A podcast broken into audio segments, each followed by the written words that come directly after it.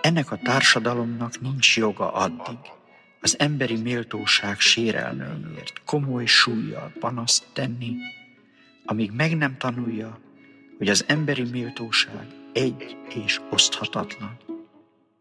És aki olyan társadalomban akar élni, amely az ő és hozzátartozói emberi méltóságát minden sérelem ellen biztosítani akarja, annak legelső dolga az emberi méltóság mindenféle sérelmét a maga ügyévé tenni. Akár főispánról, akár asztalos segédről, akár úrról, akár zsidóról, akár polgárról, akár kommunistáról, akár esperesről, akár csavargó szektársról van szó.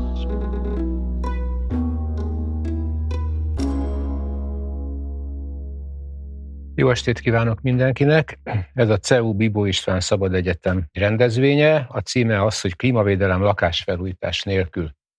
De lehetett volna egy alcímet is adni neki, hogy lakásfelújítás szociális védelem nélkül. Mind a két mondat után egy kérdőjel van. Nagyon izgalmas témákról fogunk beszélgetni. Szóba kerülhet például Renoviction, egy nagyon érdekes szó, a renovationből és az evictionből áll össze.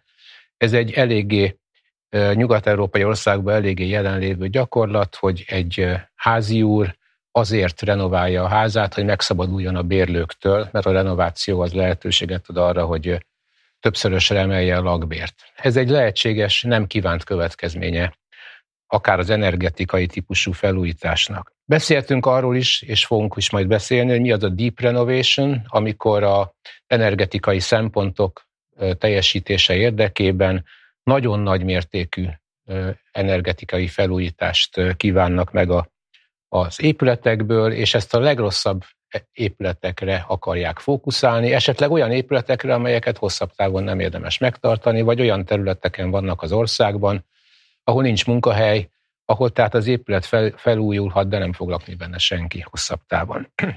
És beszélni fogunk arról is, talán ezzel is fogunk majd kezdeni, hogy az EU-nak, amelyik mindezek mögött áll, tehát nagyon magasra helyezi a tétet az energetikai ügyekben és a lakóépület felújításban, erős jogosítványai vannak az energetikai szektorban, de nagyon gyenge jogosítványai vannak a szociális szektorban. Tehát rá tud kényszeríteni tagállamokra energetikai beruházásokat, de nem tudja rákényszeríteni azt, hogy a tagállamok meg is védjék azokat a szegényeket, akik a felújítás következtében esetleg kénytelenek elhagyni a lakásaikat.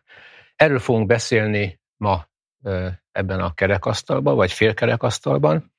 Én arra kérem, hogy a résztvevők mutassák be magukat, ők tudják a legjobban, hogy ők kicsodák. Éva, mondjál magadról egy-két szót, légy szíves. Gerőházi Éva vagyok, és én a Városkutatás Kft.-nél dolgozom most már jó pár évtizede, és még annó a 90-es években úgy is kezdtem a munkásságomat, nevezzük így, hogy társasházfelújításoknak a menedzseri feladatait láttam el egy amerikai szponzorációs projektben, és azóta is az elmúlt évtizedekben a több lakásos, magántulajdonú lakóépületeknek a felújítási kérdése az folyamatosan napirenden van a kutatásaimban, nem csak Magyarországon, hanem a környező országok tekintetében is. Én Koritár Zsuzsa vagyok, a Habitat for Humanity Magyarország képviseletében, ami egy nemzetközi lakhatási szervezet, és én leginkább a lakhatásnak az energetikai vonatkozásával foglalkozom, tehát az épületek energiahatékonyságával és az úgynevezett energiaszegénységgel, amiről ma még sokat fogunk szerintem beszélni. Kovács Bence vagyok, a Magyar Természetvédők Szövetsége közösségi energia szakértője, én már 5. éve, és hát több mint 2 évtizede építészként kerültem bele a zöld civil szférában, és így a lakásfelújítás, környezettudatos építés, részvételi tervezés, közösség részvétel témájával foglalkozom, és hát a Magyar Természetvédők Szövetsége pedig kb. Egy évtizede foglalkozik a közösségi energiával, ami gyakorlatilag arról szól, hogy hogyan lehet bevonni a helyi közösséget is különböző energetikai fejlesztésekben. Anikó? Köszöntök én is mindenkit, én Pálfi Anikó vagyok, és a Magyar Energiahatékonysági Intézetnél dolgozom, ami egy független érdekvédelmi szervezet, és tulajdonképpen 10 évvel ezelőtt egy tucatnyi építőipari vállalat hozta létre, vagy az ő közreműködésükkel jött létre ez a szervezet azért, hogy az energiahatékonysági beruházásokat, az energiahatékonysági piacnak a fejlődését előmozdítsák. Ennek a szervezetnek most is kb. 25-30 közötti számú partnere van, a építőipari cégek, akik az energiahatékonysági termékeket, szolgáltatásokat előállítják, illetve gyártják. És hát a szervezetünk ilyen hagyományosan vett érdekképviseleti feladatok mellett szereti magát újabban olyan divatos néven think tanknek is nevezni, tehát hogy olyan független tényalapú tartalmakat is igyekszünk előállítani, amivel aztán a döntéshozóknak a munkáját igyekszünk befolyásolni vagy segíteni. Engem pedig Tosi Csivánnak hívnak, a Városkutatás Kft.-nek vagyok az egyik igazgatója. Ez egy kis cég, mi is think tanknek hívjuk magunkat, több mint 30 éve létezünk, és különösen a határterületeknek a kutatása, értelmezése izgat minket, és pont egy ilyen határterületről lesz szó, amelyik a szociális és a zöld témának az egymásra hatása. A mai estét úgy képzeltük el, hogy 5 felvonásban van, hogy jobban lehessen tagolni a dolgokat. Az első felvonás arról szól, hogy milyen a mai EU-s keretrendszer. Tehát mi az, ami ott fönt lebeg fölöttünk, és ami kötelezően ereszkedik rá az országra. A második kérdéskör az lesz, hogy mik ennek a szociális összetevői, amelyek tehát nem annyira kötelező módon, de szintén valamilyen módon megfogalmazódnak. Utána áttérünk a magyar esetre a harmadik blokkban, amikor a magyar lakóépület felújítási kérdéskörnek az eddigi fejleményeit nézzük át, és utána a legvégén van a 2 legizgalmasabb téma, a mai magyar helyzet kritikai elemzése alulnézetből, tehát mit tapasztalnak az állampolgárok, milyen fejlemények várhatóak a közeljövőben, és milyen reagálások várhatóak, és végül az EU-s direktívák kötelezővé válásakor mik a várható magyar dilemmák és politikák, hogyan lesz a szabályozás és a támogatási rendszereknek a viszonya egymással. Az első kérdés tehát a jelenleg érvényes EU-s keretrendszer, mindössze az a feladat, hogy 10 percben összefoglaljuk azt, hogy mit találtak ki EU-s szinten, és mik azok a direktívák, különösen ugye a zöld oldalról, amelyek kötelezőek lesznek, mikor lesznek kötelezők, mi az a kérdéskör, amiről még vita van. Anikó, hogyha egy ilyen bevezetőként egy pár szót szólnál, és akkor utána mindenki hozzászólhat. Hát mégis az irányelveknek a taglalása előtt azt gondolom, hogy érdemes azért egy pár lépéssel visszábbról kezdeni, tehát hogy azt sokan tudják, hogy az Európai Unió az bizony igen elkötelezett a klímavédelmi célok mellett, ugyanúgy a kibocsátása mondjuk globális szinten az nem olyan jelentős, de hogy az intézkedései tekintetében azért a kontinensek vagy a fő kibocsátók között is élen jár, és hogy ezt a klímavédelmi törekvését hát ennek hangsúlyt adjon tulajdonképpen, aminek a legtávolabbi dátuma most a 2050-es cél, amikor is Európát klímasemlegessé kívánják a döntéshozók tenni. Ennek az útnak ezen az úton tulajdonképpen mérföldköveket határozott meg, és hát a hozzánk is már most legközelebb eső mérföldkő ez a bizonyos 2030-as célkitűzés, ami egy jogszabálycsomag formájában ölt testet, amit úgy hívnak, hogy Fit for 55 jogszabálycsomag. Az azt jelenti, hogy 55%-kal kívánja az Európai Unió a kibocsátásokat 2030-ig csökkenteni, és ezért számos szektorban, illetve számos területén a gazdasági társadalmi életnek olyan jogszabályokat hoz, amik a szereplőket rákényszerítik arra, vagy ösztönzik arra, hogy csökkentsék a kibocsátásaikat, és akkor a ma este témája az alapvetően azért az épületek, és azon belül pedig, jól emlékszem, megállapodtunk, hogy lakóépületek témája, és akkor ennek a nagy jogszabálycsomagnak mégis 2 olyan eleme van, ami 2, 3, 4, ami úgy szűkebben az energiahatékonyságot, illetve az épületek felújítását, épületek energetikáját érinti. Ez az energiahatékonyság irányelv egy részről, más részről pedig az épületenergetikai irányelv, amik azt gondolom, hogy elég húsba vágó és és fontos követelményeket támasztanak. Még itt azért meg lehet említeni a megújuló energia irányelvet, ami ugyan egy kicsit tágabb, tehát a teljes energiaszektornak a zöldítését tűzi célul, de azért az épületekre vonatkozóan is vannak vonatkozásai. És akkor nézzük, hogy ez a két irányelv, ez tulajdonképpen hogy áll, tehát mind a kettő már tulajdonképpen több mint 10-15 éve, az épületenergetikai irányelv mindenképpen több mint 10 éve létezik, vagy hát korábbi formáiban létezett, és hát az elmúlt 10-15 évben lehet mondani, hogy a klímavédelmi ambícióknak a növekedésével végülis az Unió folyamatosan csavart ezeknek a szigorán, vagy hát próbálta ezeket az előírásokat szigorítani, és akkor ennek a mostani jogszabály csomagnak az elfogadásakor jött ki ennek a két irányelvnek egy új változata, amiről azt gondolom, hogy a hazai sajtó is még viszonylag keveset ír, ahhoz képest, hogy valóban milyen meredek követelményrendszerrel állunk itt szemben. Az energiahatékonyság irányelvet már elfogadta az Európai Unió és annak döntéshozó szervei, és az épületenergetikai irányelvről pedig már politikai döntés született, és gyakorlatilag egy-két hónap talán kérdése, hogy a végső változatát kihirdessék.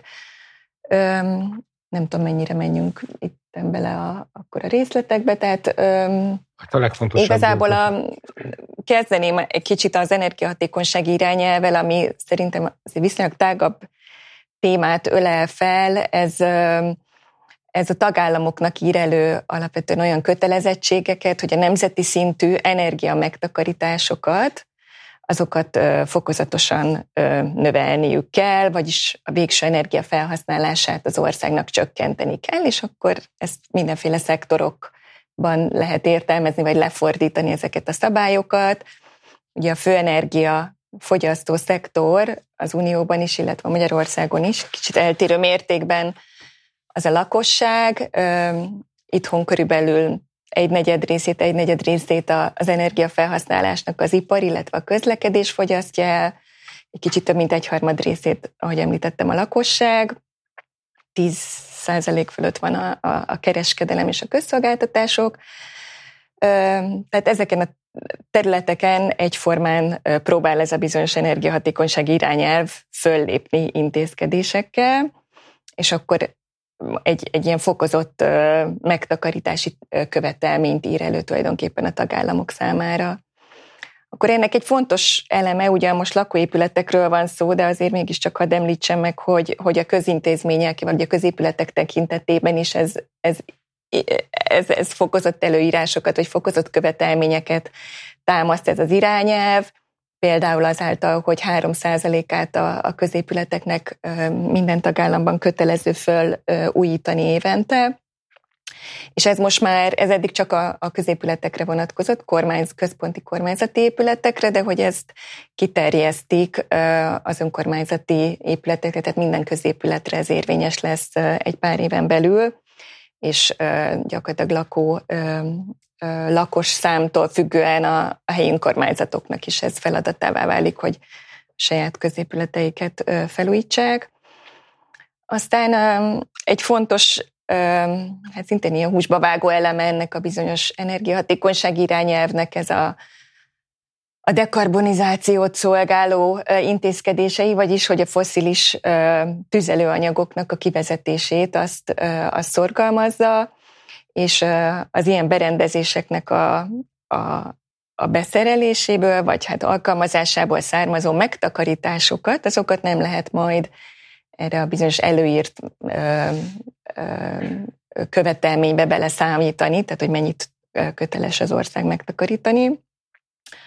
De szintén említhetném ennek az irányelvnek egy nagyon erős energiaszegénységi fókuszát, tehát azok az intézkedések, amiket a tagállamoknak meg kell hozniuk, azoknak egy kötelező részét bizony kell, hogy energiaszegény vagy rászoruló rétegek körében valósítsák meg. Tehát ennyiben mondjuk mondanám, hogy ezért itt is vannak kötelező érvényű előírások a szociális szempontok figyelembevételére.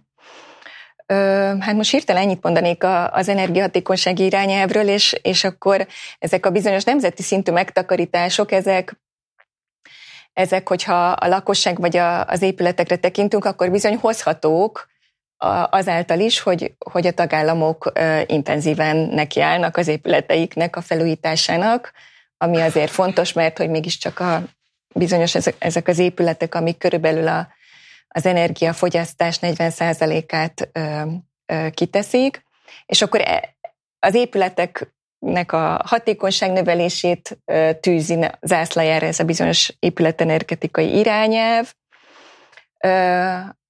ami nagyon ambiciózus módon indult 2 évvel ezelőtt, amikor a bizottság erre javaslatot tett, aztán itt a parlamenti tanácsi... Ez most már lakóépületet? Én most egyelőre azt mondtam, hogy az épület energetikai irányelv, aminek egy része a lakóépületekre vonatkozik. Igen, erről a lakóépületről mondaná egy-két szót, ma az érinti legközelebb a ma esti témánkat. Szóval, hogy a bizottság nagyon ambíciós célokkal indult, hogy itt bizony kötelező felújítási előírások vonatkoznak majd a lakóépületekre is. Ez egy picit felhigult aztán ez a követelményrendszer, ez az úgynevezett minimum energetikai követelmények lakóépületekre. Volt az elképzelés, hogyha mondjuk az energetikai tanúsítvány skáláját magunk elé képzeljük, akkor itt bizony egy ilyen fokozatos felléptetését kérte volna, vagy írta volna elő a bizottság a tagállamok számára, hogy az épület állománynak bizonyos szegmensei bizonyos időben el kell, hogy érjék mondjuk az E, aztán a D, és aztán az egyre javuló energetikai besorolást.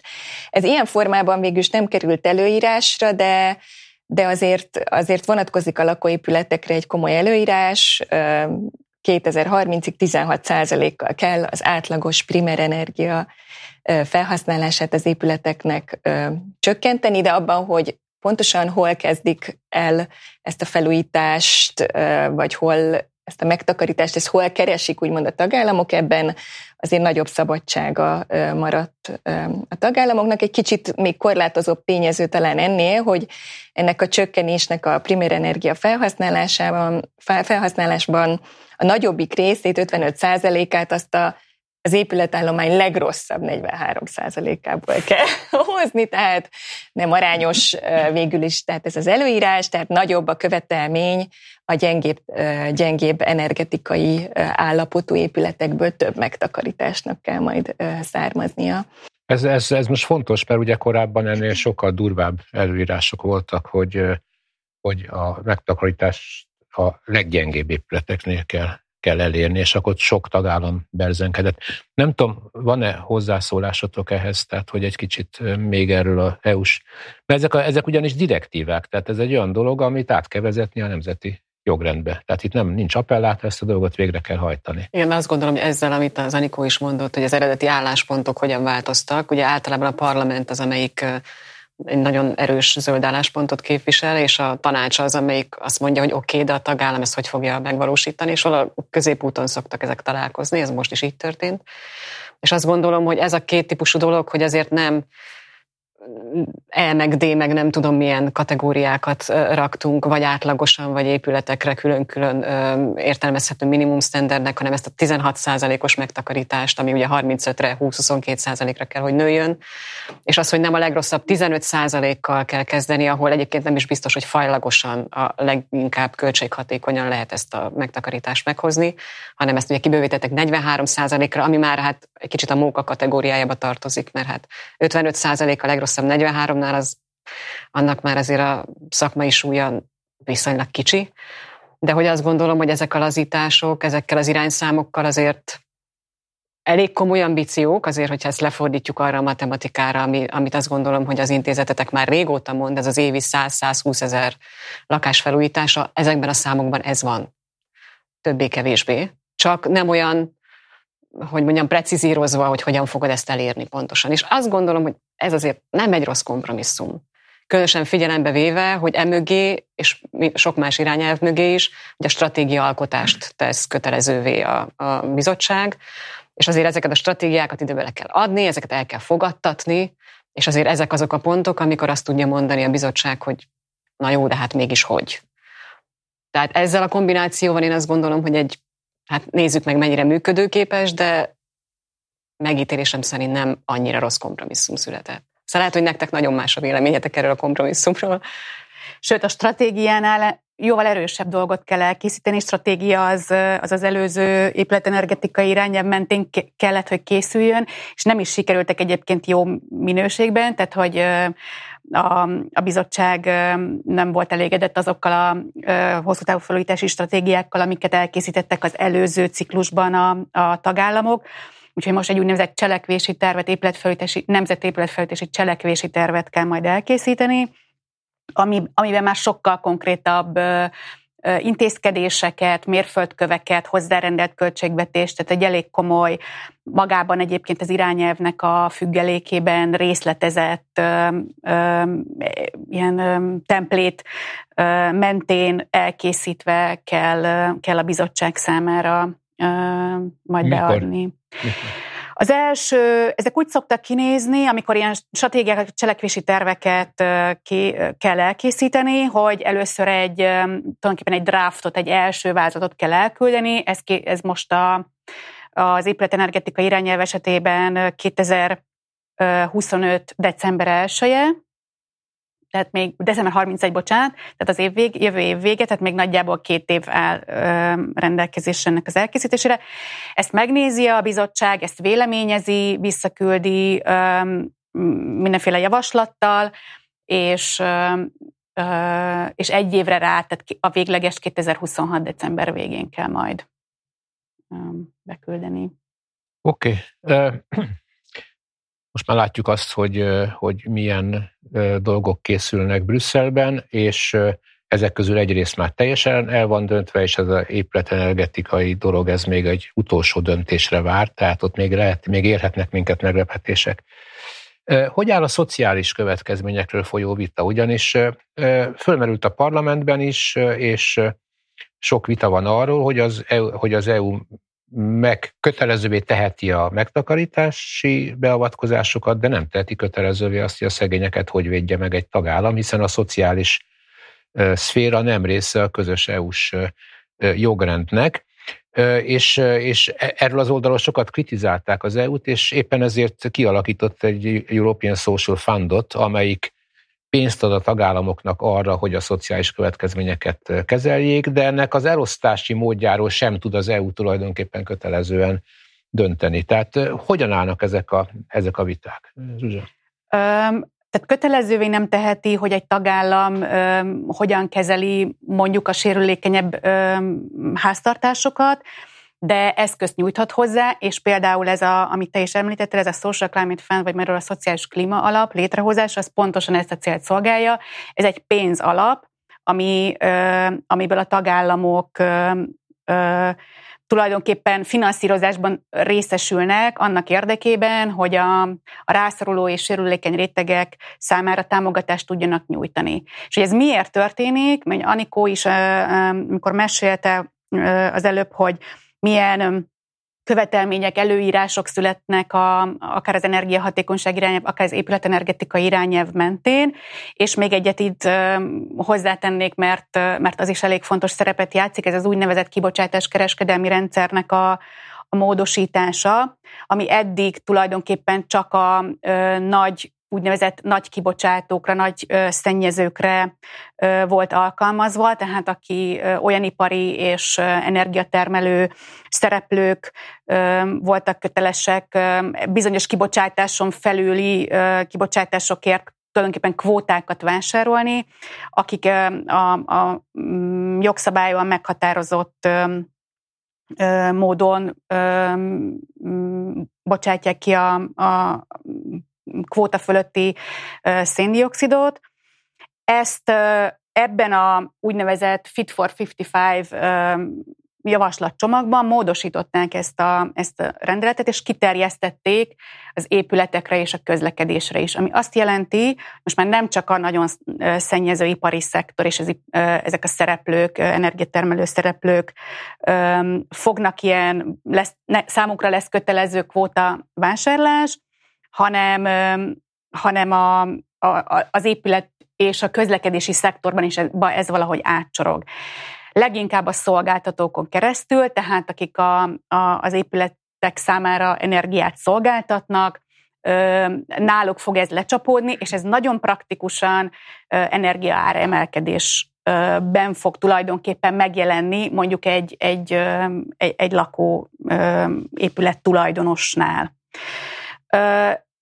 És azt felismerve, hogy ezek az előírások és ezek a következmények, tehát akár az épület felújítási kötelezettség valamilyen szinten, akár az energia áremelkedések pont ezekre a rászoruló és sérülékeny rétegekre olyan nagy terhet tennének, amit nem biztos, hogy el tudnának bírni, tehát ennél még rosszabb helyzetbe kerülnének, és őket valamilyen formában támogatni kell.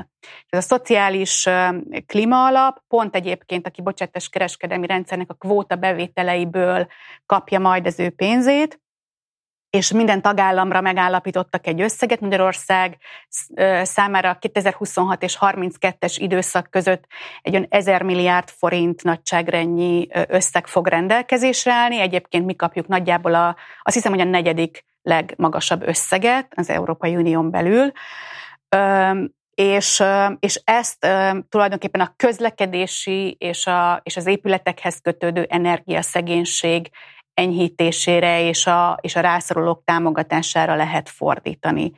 Ez jelenthet kisebb részben mondjuk energiaár támogatást, tehát akár a energiaárakban megjelenően, akár mondjuk jövedelemtámogatás formájában, de ez a kisebbik rész, és nagyobbik részben pedig úgynevezett strukturális intézkedésekre kell fordítani, beruházásokra, mind a közlekedési, mind az épületszektorban is. Az épületekről beszélünk, most akkor ez lakóépületek esetében ez az épületenergetikai felújításokat jelenti, tehát hőszigetelésre, nyílászárócserére, fűtéskorszerűsítésre kell majd fordítani.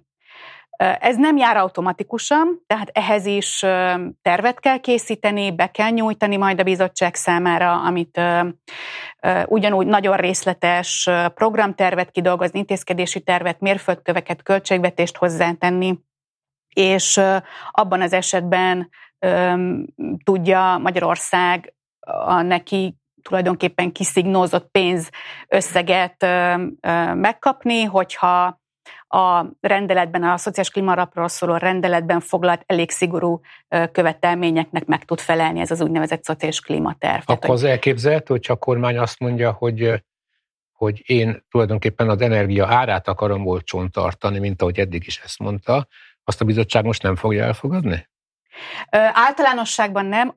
Az a nagyon jó ebben a szociális klímaalapban, hogy szociálisan célzottan kell felhasználni, tehát kifejezetten a rászoruló és sérülékeny rétegek számára lehet ezt biztosítani, és ezt is egész pontosan le kell tudni vezetni, és be kell tudni mutatni a szociális klímatervben, hogy milyen rétegeket céloz majd ez. Hát ez nem fog járni bárkinek. Csak annyi kiegészítés, hogy nagyon keresed ezt a szociális elemet, de hogy tulajdonképpen a két említett irányelv is azért szépen becsempészi, úgymond, ezt a témát már az energetika területére is, tehát lévén, hogy mindkét irányelv már nagyon hangsúlyosan beszél energiaszegénységről, amit speciális vagy külön intézkedésekkel kell célozni, mondom, mind a két irányelv előírásai alapján, és akkor kérdezhetnénk, hogy mi ez az energiaszegénység, és akkor ez miben más, mint a hagyományos szegénység, vagy a szociális értelemben vett szegénység, és akkor ennek mindig mondják, hogy nincsen általános definíciója az Unióban, de nagyjából akkor a legegyszerűbb egyik indikátor, amivel mégiscsak szokták mérni, az az, hogy az illető nem képes elég melegen tartani a lakását, vagy nem tudja kifűteni télen a lakását, és akkor egyébként különböző mérőszámai vannak, tehát pont a nem tudja kifűteni alapján Magyarország egyébként nem áll olyan nagyon rossz helyen energiaszegénység tekintetében, de mondjuk, hogyha egy olyan indikátort vizsgálunk, hogy a hazai ingatlan tulajdonosok hány százaléka gondolja azt, hogy az ő lakásán valamilyen probléma van, tehát hogy dohosok a falak, vagy penészedik a fal, vagy kellemetlen a komfort, vagy rohadnak a nyílászárók, tehát hogy valamiféle energiahatékonysági problémára utaló, vagy állag problémára utaló probléma van, az gyakorlatilag majdnem a negyede a lakástulajdonosoknak, tehát hogy ilyen szempontból látszik, hogy bizony az ingatlan állomány az elég gyenge állapotban van, és akkor csak egy fél mondattal visszacsatolnék Évára, hogy így lehet, hogy mégis uniós szinten ez a kompromisszum, ami megszületett, olyan elfogadhatónak tűnik. Én azt gondolom, hogy azért a magyar lakásállományt, vagy a lakóépületállomántnak a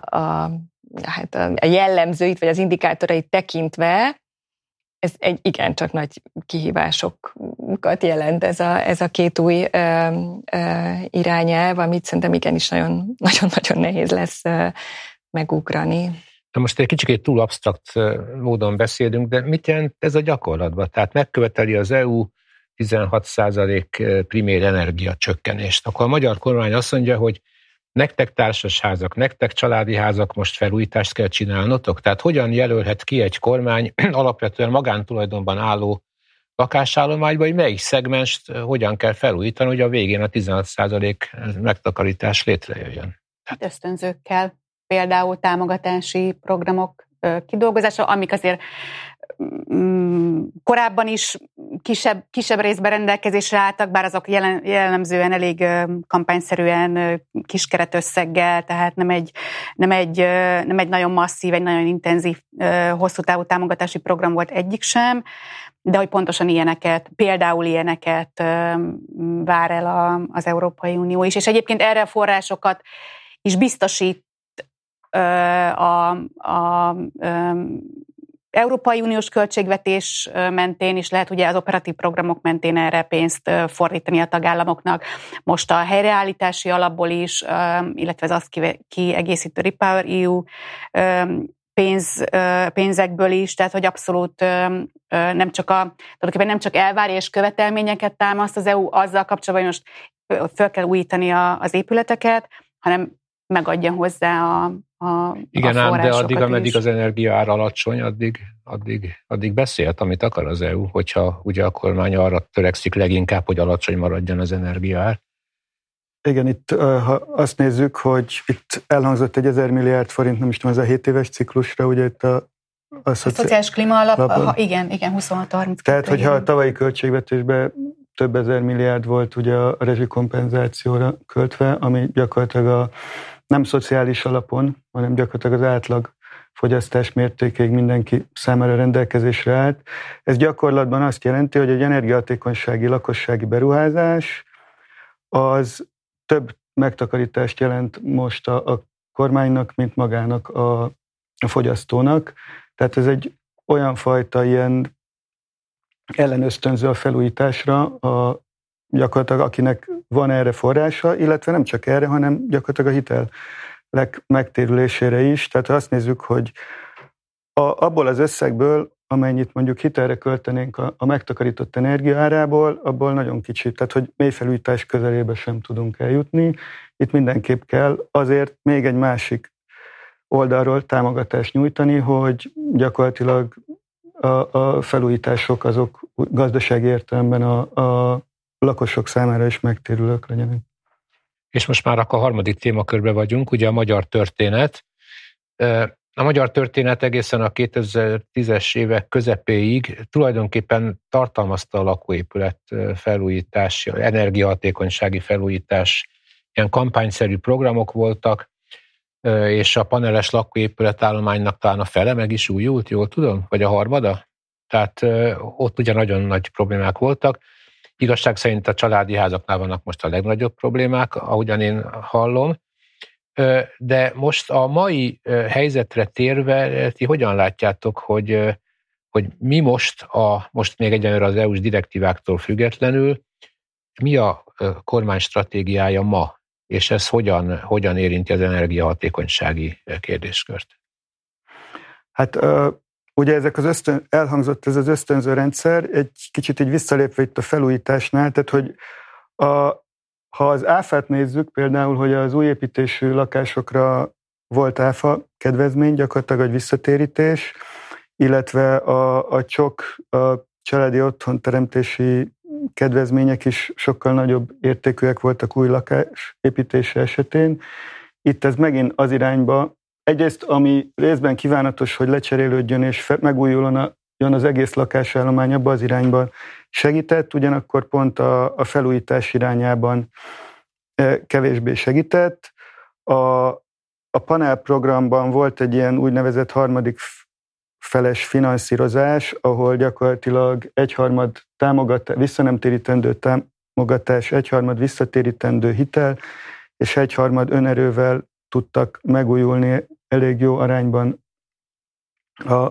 a panelépületek. Az egy bizonyos szintig, de azt hiszem ez sem ért el ugye a mély felújítás szintjét, és hát ami fontos műszakilag, hogy azért ez egy elég komplex történet, tehát nem véletlenül mondta már az előző ugye, energetikai tanúsítvány irányelv, hogy egyfajta iránymutatást kapjon mindenki, aki elkészít egy ilyen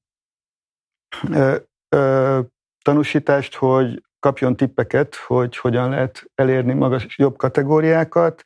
Az új irányelv, ez már egy konkrétabb ilyen úti tervet ír elő, és ezek a lépések, tehát ez egy elég komplex történet, hogy hogyan lehet ezt megcsinálni, mit lehet önmagában, mit lehet összetetten, és sajnos ez a fajta dolog, hogy a pályázati rendszeren keresztül ez, amelyik minél egyszerűbbnek kellene lenni, ez a kettő így önmagában központi programokban kevésbé működik, ehhez nagy szükség lenne olyan tanácsadó szolgálatra, illetve megfelelő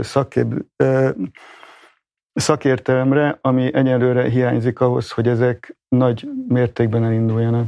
Mondhatjuk az azt, hogy a mai támogatási rendszer leginkább az új építést segíti, holott egyre inkább jelennek meg provokatív cikkek a magyar sajtóban, hogy tulajdonképpen semmit nem kéne építeni, hiszen van egy csökkenő népességszám, van egy elég nagy számú üresen álló lakás, és van ez az egész energia probléma, tehát minden erőt arra kéne fordítani, hogy a meglévő állományt energetikailag és felújítani, lakhatóvá tenni, jobbá tenni.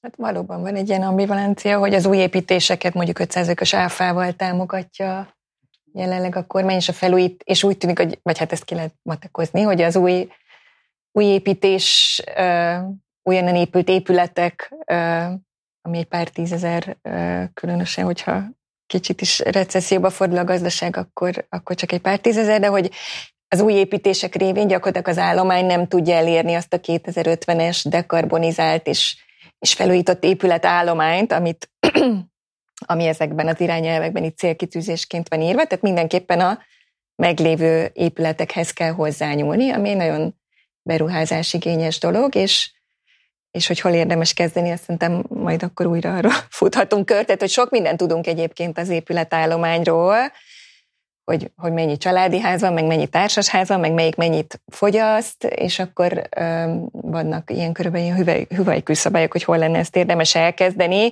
Nyilván azt a évi 1,6%-os primer energiafogyasztás csökkentést azt ki kell matekozni majd papíron a döntéshozóknak, vagy akiknek ez a feladata, hogy ezt előállítsák, ezt a pontos tervet. Hát az állományra vonatkozó, vagy az állománynak az energetikai állapotára vonatkozó adatok, ugye az egy jó kiinduló pont, másrésztről viszont nehéz azt a bizonyos mátrixot összetenni, hogy azokban az épületekben kik laknak pontosan, és azok milyen jövedelemmel rendelkeznek, és vajon van-e hozzá jövedelmük, hogy egy felújítást akár önerőből, vagy részben önerőből, vagy akár hitelfelvétel révén finanszírozzanak. Úgyhogy végül is hát külföldön is ezt a mintát lehet látni, hogy az ösztönzés az alapvetően az állami oldalról indul, ilyen támogatási programok formájában, és akkor erről is szerintem majd még tudunk beszélni, hogy akkor most az a sok-sok uniós pénz, ami érkezik Magyarországra, akkor az mennyi, meg elége, vagy mire elég, és hogy hogyan lehetne azt ügyesen úgy felhasználni, okosan, hatékonyan, hogy valóban egy lökést adjon ezeknek a felújításoknak. Éva, belét folytottam a szót az előbb. Mert hogy kérdezted, hogy amúgy mi a kormány stratégiája. És azt gondolom, hogy sokan vagyunk, akik ugye ezt nagyon szeretnénk tudni. Ez azért így nagyon explicit módon nehezen fogalmazódik meg. A legutolsó dolog, amit tudunk, ugye ez a hosszú távú felújítási stratégia, az azt hiszem 21 nyarán készült az utolsó változat, és amiben látja az ember, hogy milyen Milyen eszközöket sorolt föl ott a stratégia alkotója, illetve hát aki ezt elfogadta politikai szinten a lakóépület felújításokra, akkor azt látja, hogy alapvetően egy ilyen nagyon erősen piacorientált megoldás van. Tehát ott támogatásokról csak ilyen viszonylag ködösen és nagyon, nagyon kis jelentőséggel van szó. Alapvetően az a feltételezés élt a döntéshozókban, hogy ezt piaci alapon, döntően piaci alapon ezt így be lehet indítani. Ami hát ugye egy érdekes feltételezés a rezsicsökkentés mellett, és ugye amikor ezt hozták, ezt a stratégiát, vagy készítették, akkor ugye még nem volt energiaválság, nem volt még a rezsicsökkentés csökkentése, tehát effektíve azokról a megtérülésekről beszélhettünk, amik azért hosszú évtizedek adott esetben egy komolyabb felújításnál. És erről majd valószínűleg fognak beszélni a kollégák, akinek több tapasztalatuk van például az energiahatékonysági kötelezési rendszerről, ahol ugye a energiaszolgáltatóknak kell folyamatosan csökkenteni a saját kibocsátásukat, az eladott energia mennyiségét, és akkor ennek megfelelően gyakorlatilag a végfogyasztóknál különböző beruházások történhetnek, amit aztán a szolgáltató elszámol. És volt egy ilyen feltételezés, hogy az ESCO megoldásokkal, tehát ahol gyakorlatilag a beruházás a megtakarításból finanszírozza magát, egy külső szereplőnek a részvételével, az ESCO-s megoldásokból, ezekből az EKR, tehát az energiahatékonysági kötelezési rendszerből, hogy ezek fogják a gerincét alkotni majd a felújítások finanszírozásának. De mondjuk ez abban az időszakban is született ez a terv, amikor azért az uniós források elérhetősége az sejthető volt, hogy majd egyszer csak, de hogy azért nem voltak az ablakban. És azt gondolom, hogy az elmúlt 1-2 évben azért a tervezés a házakban, mármint hogy a minisztériumokban, az nyilvánvalóan már előkészített egyfajta pályázati rendszert, várva arra, hogy ezek az uniós források meginduljanak. És azért lehet sejteni, hogy a következő hónapokban valami történni fog. A kérdés igazából az, hogy a hangsúlyok hol lesznek. És azt, hogy valójában nem tudom, ti lehet, hogy valamilyen módon kicsit közelebb vagytok, akár a monitoring bizottságokon keresztül ahhoz, hogy a döntéshozók mind gondolkoznak. Én azt gondolom, hogy jelenleg még az is egy ilyen trade-off kérdés, és az egy feltételezés, hogy lehet, hogy ezeket a megtakarításokat akár a családi házakra koncentráltan könnyebben el lehet érni, mint hogyha egy szervezetileg bonyolultabb történetbe a társasházi kategóriába belemennek. Tehát el tudom képzelni, hogy elindítják valahogy ezt a történetet, mondjuk a családi házakkal, megnézik, hogy különböző támogatási intenzitásokkal és körülményekkel meddig jutnak el, hozzuk-e a 1,6%-ot, és utána még mindig lehet egy kicsit fúrni-faragni a rendszeren. Ez a vidékfejlesztéssel összecsengene? Hát annyiban igen, hogy ugye Budapesten 20%-ot sem haladja meg a családi házaknak az aránya, tehát nyilván ez nem egy budapesti program ilyen szempontból. Most mielőtt belekezdünk ezekbe a program szenárióknak a hatolgatásába, nézzük meg a dolgot alulnézetből. Tehát nektek vannak empirikus vizsgálataitok. Éva, én tudom, hogy te jártál 3. kerületbe, paneles házakba, jártál közgyűlésekre. Mi volt a tapasztalatod, amikor lakók szembesülnek azzal, hogy magas a rezsiszámla, ha bár látják havonta, hogy mennyivel alacsonyabb, mint hogyha tényleg magas lenne. De ennek ellenére hogyan lehet rábírni egy társasházi közösséget arra, hogy ők ezzel a dologgal komolyan foglalkozzanak, ráadásul nagy 10 emeletes társasház? Hát először is, amit mondtál, hogy a lakók látják a számlát, és szembesülnek vele, hogy mi a rezsihelyzet, hát nem szembesülnek vele. Tehát, hogy ez most legutóbbi novemberben, tehát 2023 novemberében készítettünk egy nagy mintás felvételt, ez 2000 háztartás Budapesten, ez budapesti kifejezetten, ami a lakóépületállományra reprezentatív. Tehát gyakorlatilag 14 lakóépület típusban is tudjuk, hogy mik a műszaki problémák, hogy milyen háztartások vannak, azoknak milyen felújítási elképzeléseik vannak, azok egyáltalán hogyan viszonyulnak a felújítási problémához. És többek között megnéztük azt is, volt ilyen típusú kérdésünk, hogy érzékelték-e az elektromos áramszámláknak a növekedését, érzékelték-e a gázszámláknak a növekedését. És azért azt tapasztaltuk, már mint a csökkentése kapcsán, hogy körülbelül a társasházban lakóknak egy olyan 75%-a egyáltalán nem érzékelt számla értéknövekedést. A családi házban lakóknak itt Budapesten körülbelül 67%-a nem érzékelt növekedést, és visszavenve azt is megkérdezték, hogy pici mértékű növekedést érzékelte, vagy jelentős növekedést azoknál, akiknek egyáltalán valami fajta növekedés érzékelhető volt, és összességében a teljes megkérdezett háztartásállománynak a társasházaknál körülbelül olyan 3,5%-a érzékelte azt, hogy komolyan megnőtt a gázszámlája, ez a családi házaknál 13% volt. Tehát az, aki igazából úgy érezte a zsebében, hogy mi történt a rezsicsökkentés csökkentése kapcsán itt Budapesten, azért az egy ilyen 3-13% körüli nagyságrend. A többiek alapvetően még mindig olyan megtérülési mutatókkal kell, hogy dolgozzanak, amelyek ugye a matekot nem hozzák ki. Tehát egyik oldalról ezt tapasztaltuk, hogy az a fajta kényszerítés, és amit még szintén tapasztaltunk, illetve hipotézisként élt bennünk, de aztán a személyes beszélgetések kapcsán világossá vált, hogy korábban azt hittük, fölösen, amikor ugye eljött ez az energiaválság, és érzékeltük, hogy legalább egy bizonyos szegmensben meg fog növekedni a gáznak az ára, hogy ez ugye ez egy pánik volt bizonyos értelemben, ez szerintem a kollégák, akik ilyen egyablakos tanácsadói rendszerben dolgoznak, és érzékelték, hogy egyre többen mentek hozzájuk, érdeklődve, hogy mi legyen. Aztán utána láttuk a számlákat, a budapestieknek a döntő többségét ez komolyan nem érintette, viszont minden más, az infláció igen. Tehát azt tapasztaltuk, és közgyűlésen is ezt tapasztaltuk, reagálva a kérdésedre, Iván, hogy az energia áraknak a növekedése, még ott is, ahol megtörtént, az összes többi árnak a növekedéséhez képest elinflálódott. Tehát a probléma, az energiahatékonysági probléma, és hogy ezt meg kell oldani, ennek a fontossága az összes többihez képest marginalizáltá vált. De amikor elindult ez a folyamat, akkor nem tudtuk, hogy az energiaelváltozás, ez most elő fogja segíteni a felújításokat, mert ja Istenem, mi lesz, vagy pedig az inflációval együttműködve éppen, hogy fordítva, mert még annyi pénzem sincsen, hogy beruházásra költsek, mint amennyi korábban volt. És az látszik bebizonyosodni, hogy ez utóbbi történt, tehát az élelmiszerár és az összes többi infláció egyszerűen elinflálta az energiaárral kapcsolatos félelmeket a budapesti szektorban. És nyilván azok a kollégák, akik vidéken dolgoznak, és ahol 3-5-szörös árnövekedéssel is szembesülnek, ott lehet, hogy más ez a helyzet, de Budapesten alapvetően. Nektek vannak vidéki kutatásaitok? Nem csak kutatásaink vannak, hanem a Habitatnak terepi programjai is vannak, tehát mi konkrétan házfelújításokkal segítünk rászoruló családoknak a terepi programjaink mentén, és ennél fogva saját szemünkkel látjuk, hogy mi tud történni vidéken.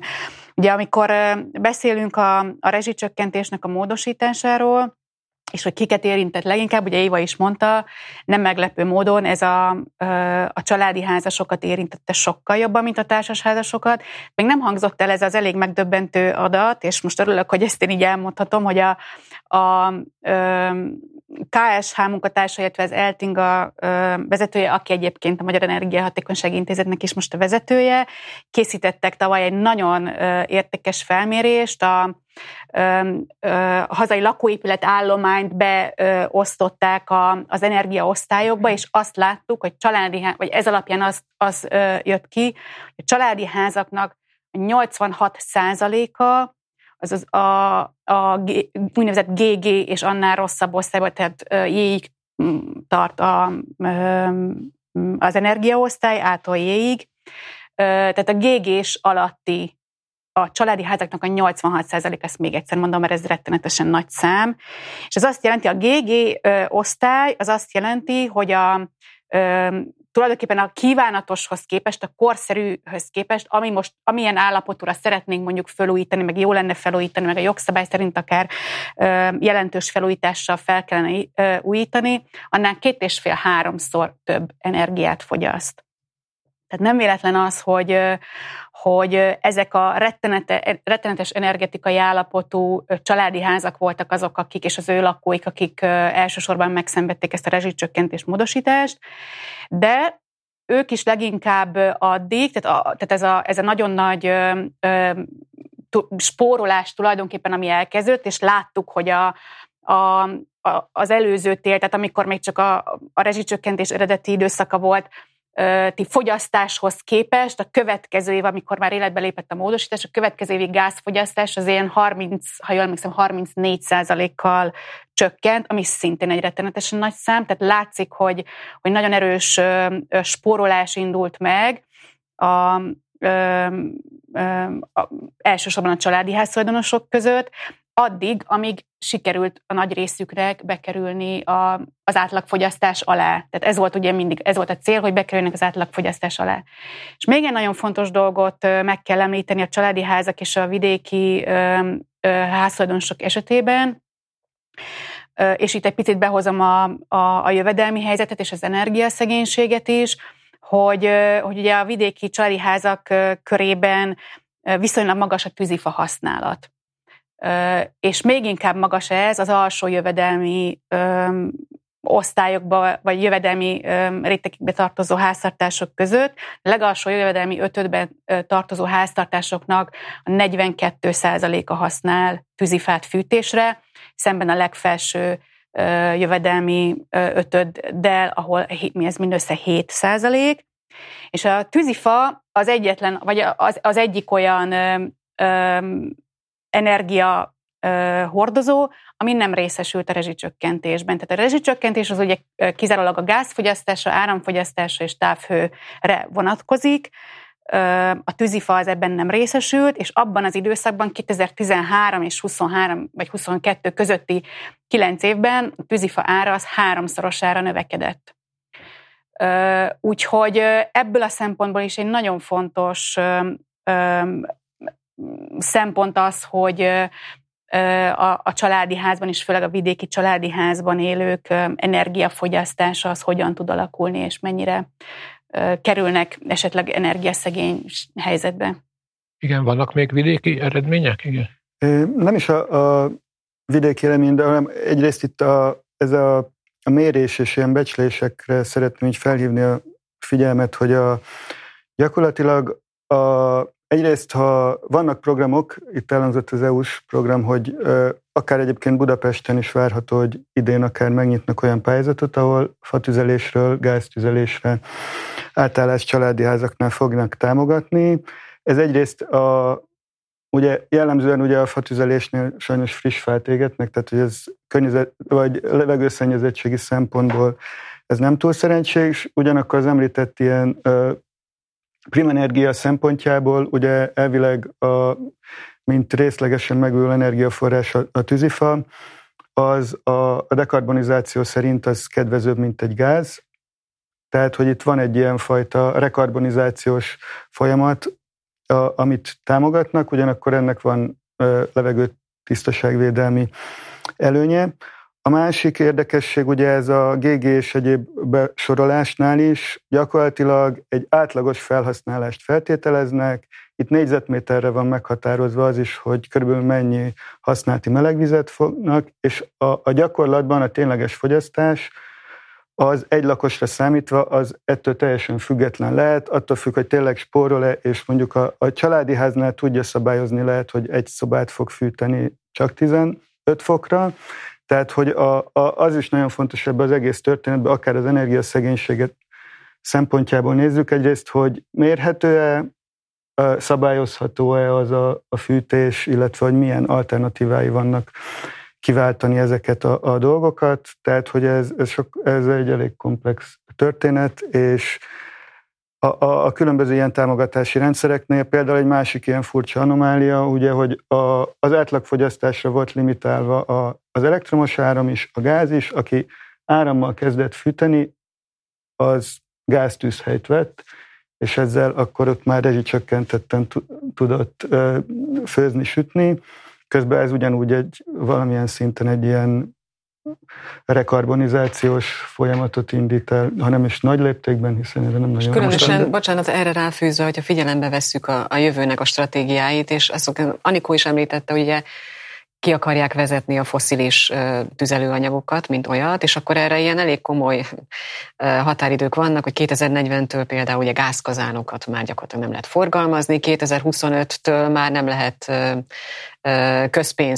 közpénzből finanszírozni ezeknek a gázkazánoknak a beüzemelését. Magyarul, hogyha elindul bármifajta támogatási program, akkor az már fűtéskorszerűsítésként nem tud arról szólni, hogy mondjuk a konvektorokat cseréljük le kondenzációs kazánra, ami egyébként jelen állapotban egy elég komoly erőrelépés lenne.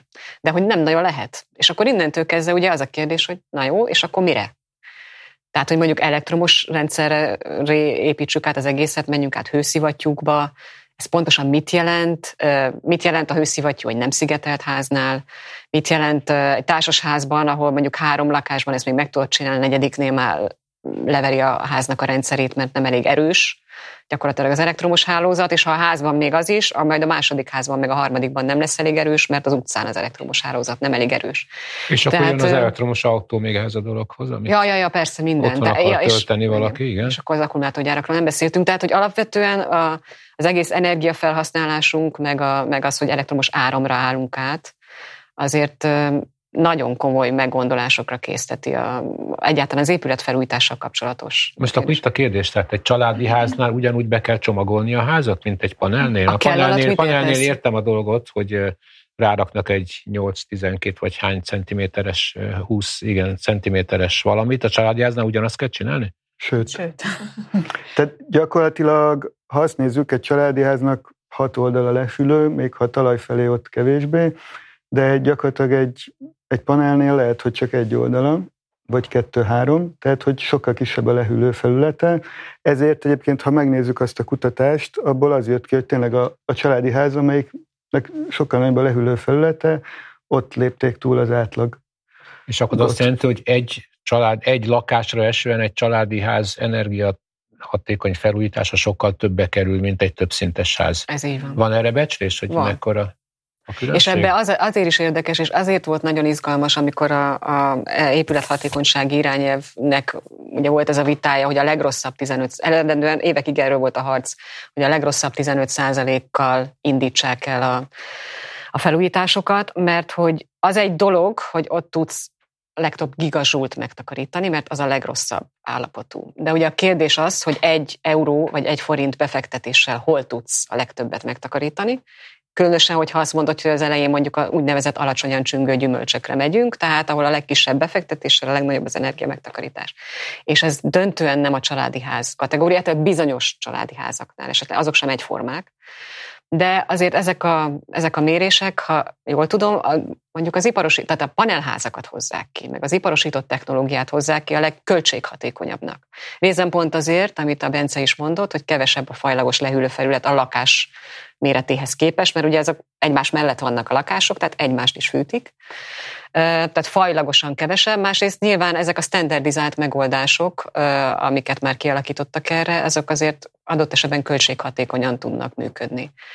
Úgyhogy ez is egy ilyen úgynevezett policy típusú kérdés, hogy akkor valójában milyen állománnyal indulsz el, és milyen mutatók alapján indulsz el. De ezt nem tudom, nem közbeszúrni most pont ezen a ponton, hogy azért nagyon szomorú, hogy most itt 2024-ben arról beszélgetünk, hogy melyik szegmensével kezdjük a lakóépület állománynak a felújítást, miközben itt van mögöttünk 11 néhány jó pár év, amit gyakorlatilag kisebb-nagyobb kivételtől eltekintve, inkább kisebb, mondjuk például a panelprogramtól eltekintve, bár annak is a minősége azért időnként kivetni valót hagyott maga után, de ugye egyszer eltekintve ezt a 11 néhány évet, ezt nagyon elvesztegettük ilyen szempontból, hiszen már bőven lehetett tudni akkor, hogy ez egy prioritás lesz, hogy az épületek sokat fogyasztanak. Már éppen ezért készült ugye az épületenergetika irányelv és az energiahatékonyság irányelv is folyamatosan abba az irányba ment, hogy korszerűsítsük az épületeinket, mert ez nagyon fontos lesz, és gyakorlatilag Magyarországon szinte nem történt semmi ezzel kapcsolatban. Tehát, hogy azt gondolom, hogy ez egy nagyon-nagyon szomorú dolog, hogy mi most még mindig az a kérdés, Iván, hogy melyik szegmenssel kezdjük, már nem itt kéne tartanunk. Igen, de hát ez a realitás. És akkor még arról nem is beszéltünk, hogy van egy országos politika, illetve hát nincs, és akkor vannak az önkormányzatok. Tehát mit tud egy ilyen esetben egy önkormányzat tenni? Hogyan gondolkodhat? Ha jól tudom, Budapestnek például most van azért egy klímapolitikája, meg klímaprogramja. Klímapolitikája van, meg ugye ehhez kapcsolódó stratégiái. Ugye Budapest a 100 klímasemleges város egyik tagja, tehát hogy vannak ilyen típusú tervek, amelyik szintén arról szólnak, hogy 2050-re klímasemleges szeretne lenni a város. És most van egy olyan szintén uniós finanszírozású projektje, amelyik a klímaügynökség felállításáról szól. Egyébként ennek a keretében készült ez a 2000 háztartást érintő felmérés is. Tehát ilyen van, Csak én nekem az a tapasztalatom a külföldi példák alapján is azért, hogy minden, amit az önkormányzat, tehát meg tudjuk, hogy vannak önkormányzat támogatási rendszerek is. Rendszerint persze ilyen nem kevéssé energiahatékony, inkább az épületek tűzoltó jellegű, statikai, meg alapvető épületminőségi problémáinak a megoldására. Legtöbb kerületben vannak ilyenek. Tehát ez létezik, és még részben pont a MEHI-nek az Unió által finanszírozott 3 éves programja kapcsán úgynevezett, tehát ilyen egyablakos tanácsadó rendszerek is kialakultak még Budapesten belül is, de valójában ezeknek a hasznossága egy nem létező támogatási rendszernek a tükrében borzasztó alacsony. Tehát az önkormányzat is azt gondolom, hogy akkor tud hatékony lenni, ha van valami eszköz a kezébe. Mert egészen addig, ameddig mondjuk betámolyognak ezekbe az egyablakos tanácsadó rendszerbe olyan emberek, akik adott esetben tapasztalják a rezsi számlájuknak a növekedését, nem sok mindent lehet nekik mondani. Tehát, hogy nyilván van egy-két ilyen alapvető dolog, magatartásbeli, meg a rakjon hőfóliát a konvektor mögé, de hogy ezek piciket hoznak, és minden más, ami komolyabb vagy komolyabb megtérüléssel jár, az ugye komolyabb beruházást is igényel. És innentől kezdve az önkormányzat se tudja azt mondani, hogy akkor van eszköz a kezemben, mert effektíven nem nagyon van eszköz. És a Zsuzsának igaza van, hogy gyakorlatilag 2015 óta nincs eszköz. És akkor se nagyon volt, akkor is még 2011-12-ben is gyakorlatilag a 2009-es támogatási döntéseknek a kifutása volt. Tehát praktikusan az elmúlt 13-14 évben volt egy darab fellángolás 2015-ben, 2 nap alatt kötötték le a teljes forrást. És akkor utána pedig, 2017-18 után pedig szintén uniós forrásokból kamatmentes hitel állt rendelkezésre, felújításra. Ebből azt hiszem 60 társasház tudott gyakorlatilag pénzt lehívni, hiszen ez döntően családi házakra volt kitalálva, olyannyira, hogy meg is volt határozva, hogy maximum 25%-ban jöhettek be társasházi pályázatok, és 75%-ban családi ház. A 25% sem volt kihasználva, hiszen olyan volt a konstrukció, hogy egy társasház nem tudta felhasználni. Családi házak igen, ebből elég sok napelem született. Tehát valójában energiahatékonyságra nem használták föl, vagy egészen elhanyagolható módon ebből a napelemre való átállást tudták finanszírozni, és akkor mondjuk egy 10 éves megtérülésbe lehetett hozni 6 évre.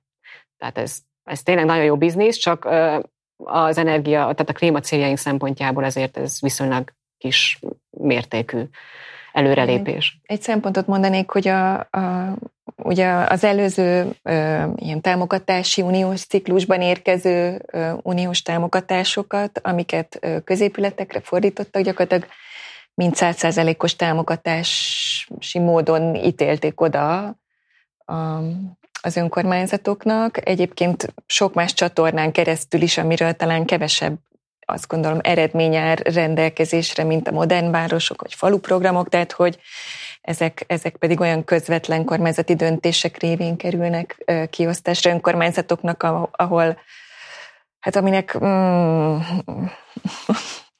tehát igazából az elosztási mechanizmus se gondolom, hogy teljesen jól érthető, hogy akkor melyik önkormányzat kapja és mire, illetve az eredmények is, hogy mondjuk ott a kórház, az iskola felújítás, az bizony milyen energia megtakarítást eredményezett, hát erről nagyon csekély mértékű információk állnak rendelkezésre. A lényeg, hogy ezért külföldi példák is azt mutatják, hogy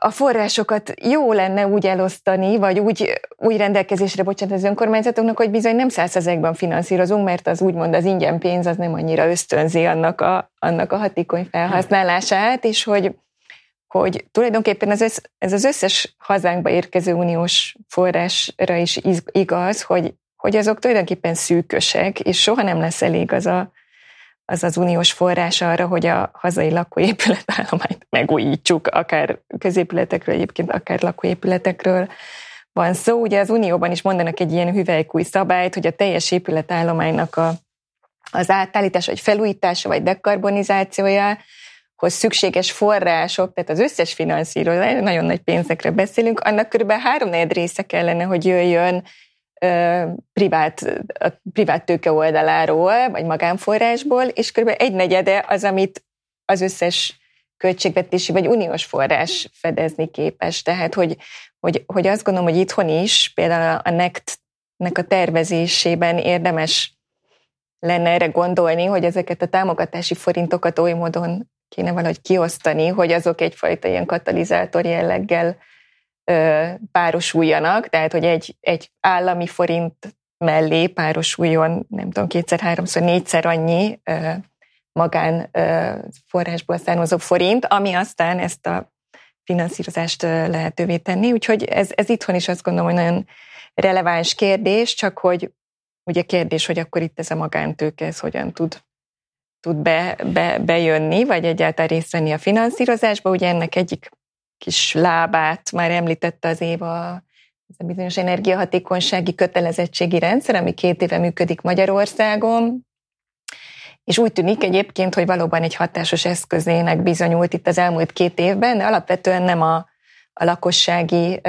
energiamegtakarításoknak volt ez egy jó eszköze, hanem az ipar és a közlekedés területéről sikerült itt megtakarításokat generálni, illetve azokat részben finanszírozni.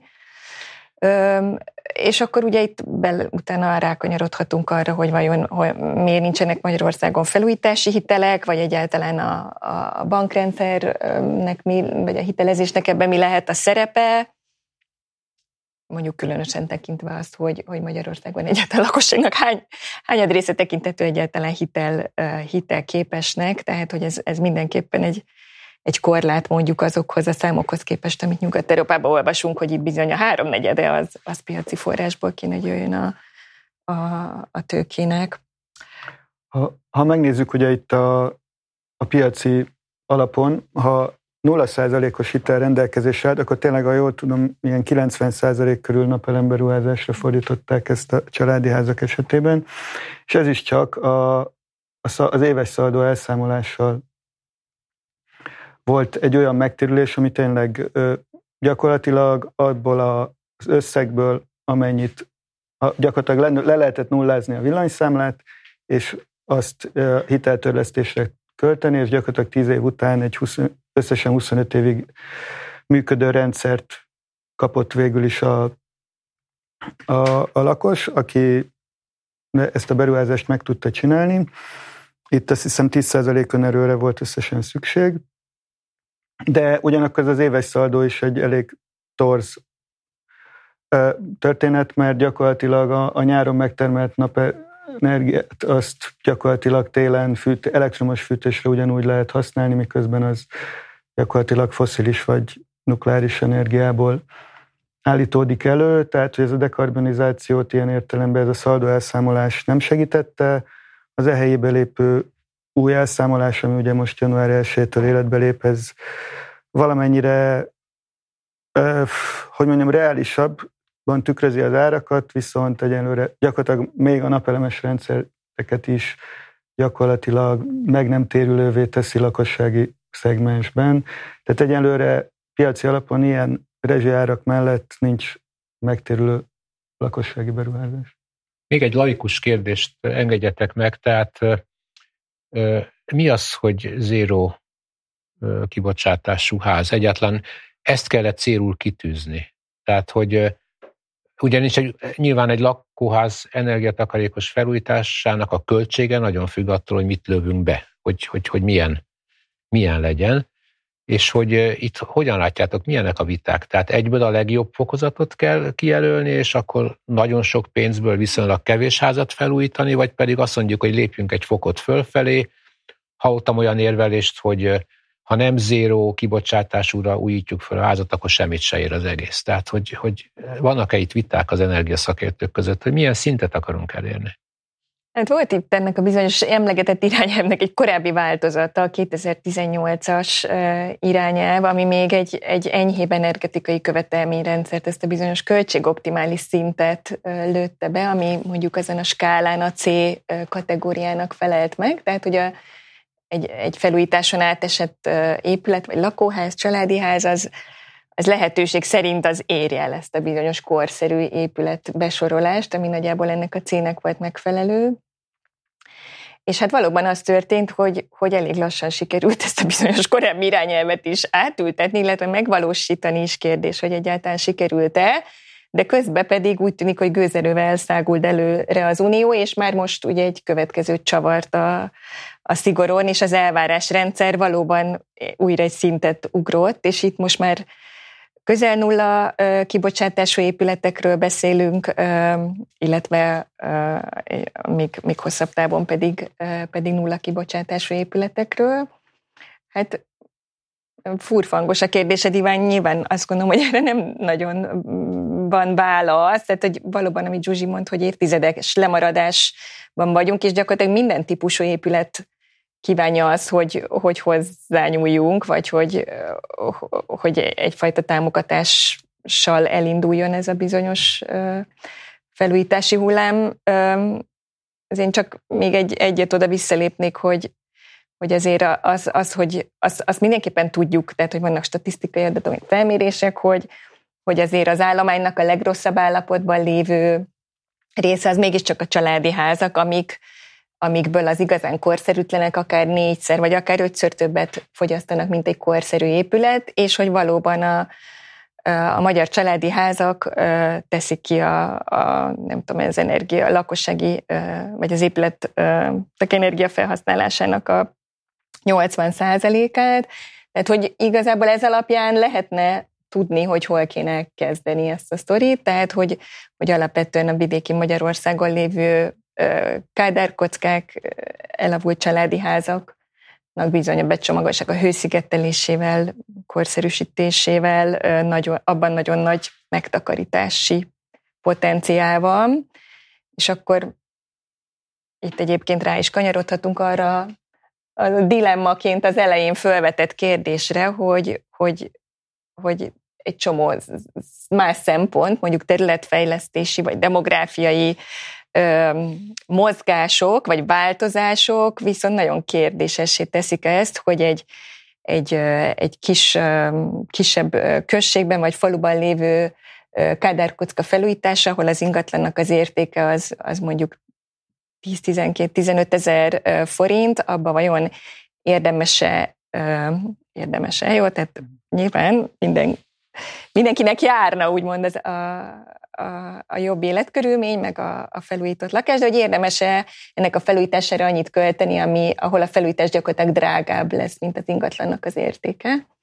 És akkor hát itt valóban olyan hát nem szociális, meg területfejlesztési, meg mindenféle egyéb dilemmákba futunk bele, ami hát egyáltalán nem teszi triviálissá, azt gondolom, a választ erre a bonyolult kérdésre, amit én hallok úgy EU-s szintről, ezek a nyugat-európai országokban nagy szociális lakásvállalatok gőzerővel készülnek erre a programra. Tehát kifejezett konkrét programjaik vannak, hogy a több lakásos különböző időszakban épült házakat milyen sorrendben, hogyan fogják felújítani.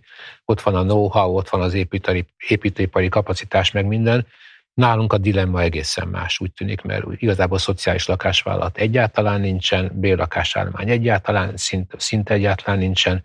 Gyakorlatilag mindegyik dolog egyéni vagy társasházi döntés kérdése, és akkor ott van az ismerethiány és egyéb problémák. Igazából csak annyival szólnék hozzá, vagy egészíteném ki, hogy tehát azért az ideális dolog az lenne, hogy olyan szintre újítsuk, tehát lehető legnagyobb energiamegtakarítási potenciált ki tudjuk használni egy épületben. Nem hangzott még itt el ez a kifejezés, ez az úgynevezett lock-in hatás, ez a belakatolási hatás, hogyha egyszer már hozzányúlunk egy épülethez, hogy energetikailag felújítsuk, akkor azt igyekezzünk, vagy akár csak egy szerkezetét, tehát mondjuk nyílászárót cserélünk, vagy csak hőszigetelünk, homlokzati hőszigetelés, vagy fűtéskorszerűsítés, igyekezzünk azt olyan módon megtenni, hogy azzal a lehető legnagyobb energiamegtakarítást érjük el, hiszen ha már egyszer leszigeteljük a házunkat, akkor ahhoz nem fogunk, 30 évig nagyjából biztos, hogy hozzányúlni, és újra leszigetelni, vagy extra hőszigetelő réteget rátenni, mert azt gondoljuk, hogy akkor ez most készen van. De hogyha ezt úgy szigeteljük le, hogy kisebb, vagy vékonyabb szigeteléssel, hogy minél olcsóbb legyen, ne figyeljünk oda, az ablakot mondjuk nem 3 rétegűre cseréljük, csak 2 rétegűre, és nem, akkor ezáltal tulajdonképpen bezárjuk annak vagy elzárjuk annak a lehetőségét, hogy ez az épület a lehető legnagyobb megtakarítást elérje.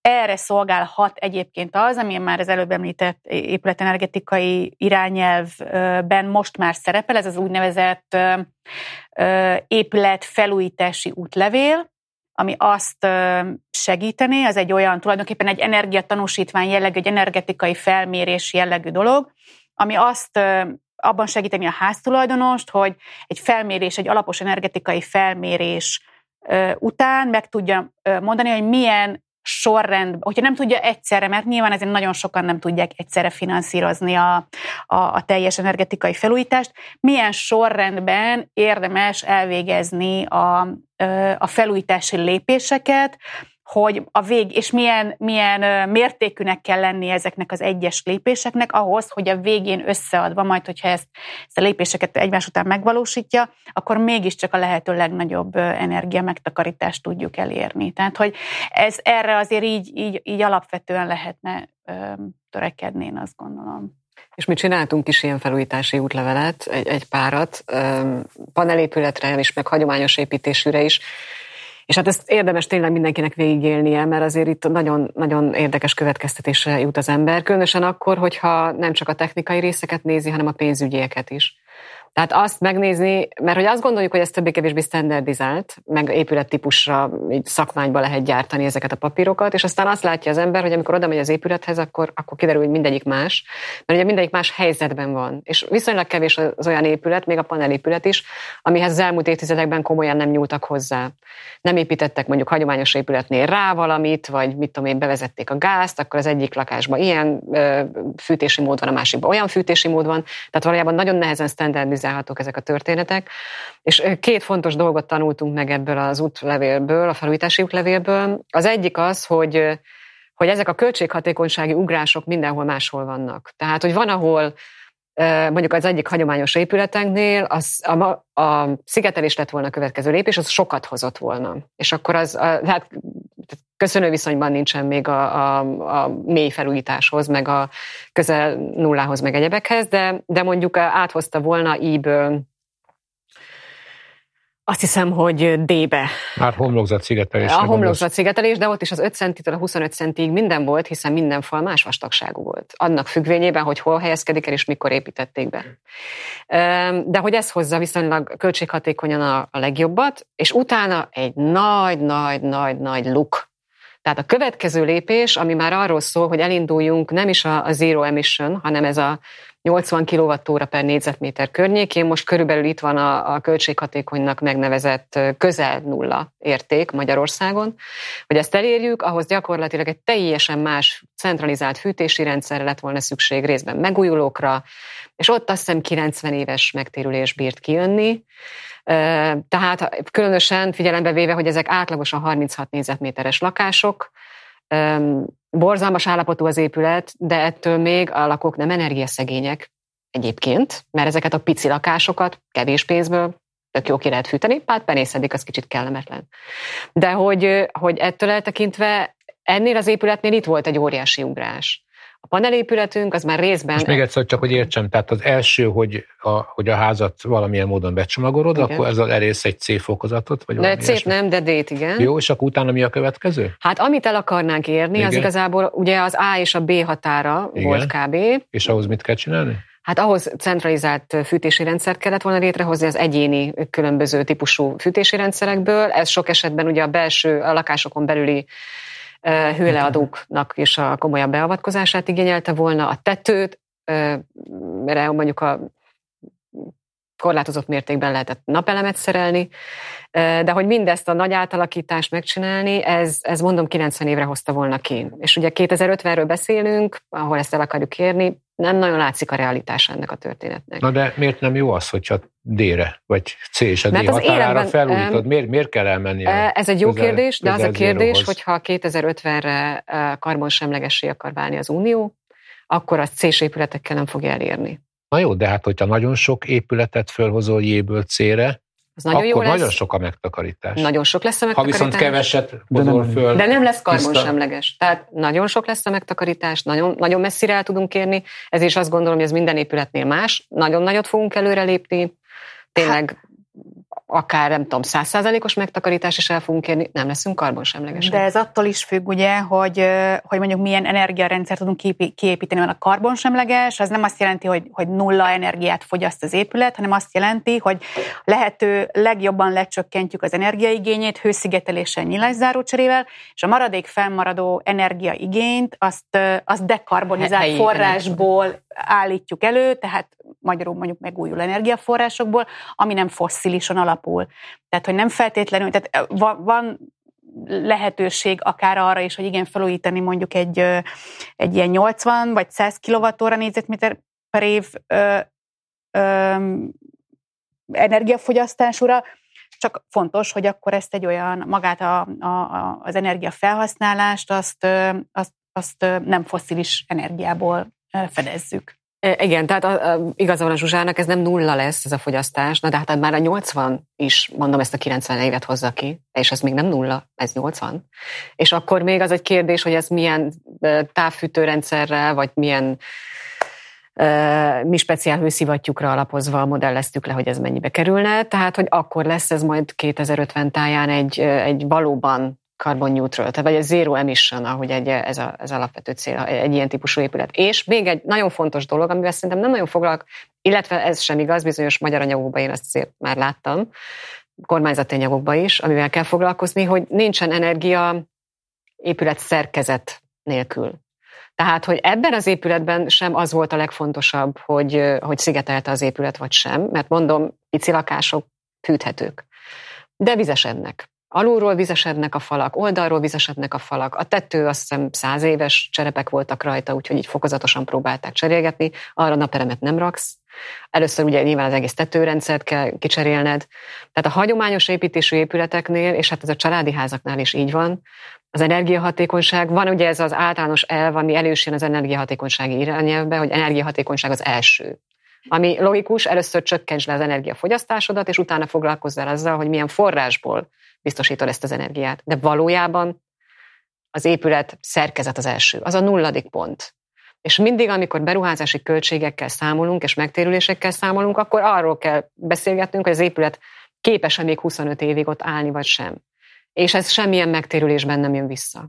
Igen, tehát olyanra az nem egy hitelképes történet. Tehát, hogy az is érdekes, hogy nagyon hasznosak ezek az említett önkormányzati többnyire kamatmentes hitelek, amik ugye ilyen szükséges beavatkozásokra kapnak a társasházak, vagy igénybe vehetik, és ez nagyon jó lenne, ezek egyszerre így párosíthatók lennének, és gyakorlatilag fontos lenne, ezeket a különböző forrásokat valahogy egyszerre lehetne felhasználni, és hogy a pályázati rendszerek is ezt lehetővé tegyék, mert nagyon sokszor azt látni, hogy a pályázati, tehát olyan nem támogatható tevékenységek része sokkal hosszabb egy pályázati kiírásnál, mint a támogatható, tehát hogy olyan feltételrendszer van, hogy pont ezeket a közös beruházásokat, ami egyrészt az épületszerkezetet is, meg gyakorlatilag az energiahatékonyságot is elősegíti,